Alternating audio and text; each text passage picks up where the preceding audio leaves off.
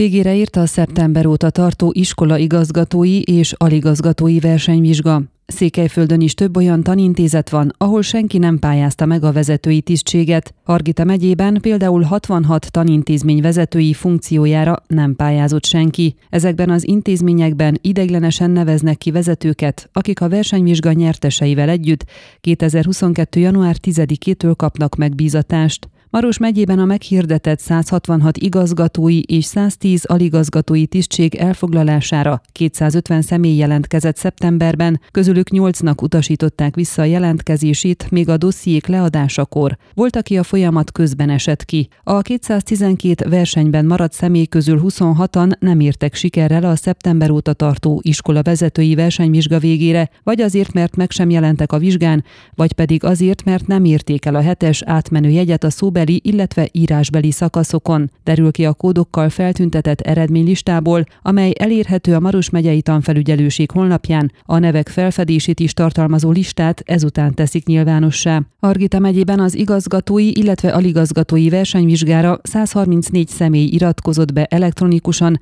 három jelentkezőnek az iratcsomóját visszautasította a bizottság, mivel hiányos volt, közölte érdeklődésünkre Demeter Levente főtanfelügyelő. Továbbá írásbeli vizsgára 131 iratkozottból 123 jelent meg, amelyből a hetes átmenőjegyet 81 személy írta el. A 81 átmenőjegyet elírt személy 86 tisztség interjújára jelentkezett.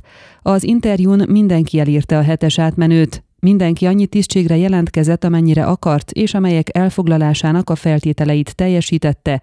Egyházi beleegyezés, kisebbségi párt ajánlása, speciális oktatásra jogosító dokumentum, stb. tájékoztatott a főtanfelügyelő. Mint megtudtuk, Hargita megyében 66 tanintézmény vezetői funkciójára nem pályázott senki a 134-ből. Összesen 80 igazgatói és aligazgatói funkcióra kell kiadni karácsony előtt a négy évre szóló kinevezést. A héten döntenek a jelöltek arról, hogy melyik tanintézetet vagy tisztséget választják, amennyiben több tisztségre vagy tanegységre is jelentkeztek. December 17-én hivatalosítják a végeredményeket, és még karácsony előtt december 20 és 22-e között megkapják a kinevezési határozatokat. Azokban az óvodákban és iskolákban, ahol senki nem pályázta meg a vezetői tisztséget, ideiglenesen neveznek ki igazgatókat, akik a versenyvizsga nyerteseivel együtt 2022. január 10-től kapnak megbízatást. Ön a Székelyhon aktuális podcastjét hallgatta. Amennyiben nem akar lemaradni a régió életéről a jövőben sem, akkor iratkozzon fel a csatornára, vagy keresse podcast műsorainkat a székelyhon.pro portálon.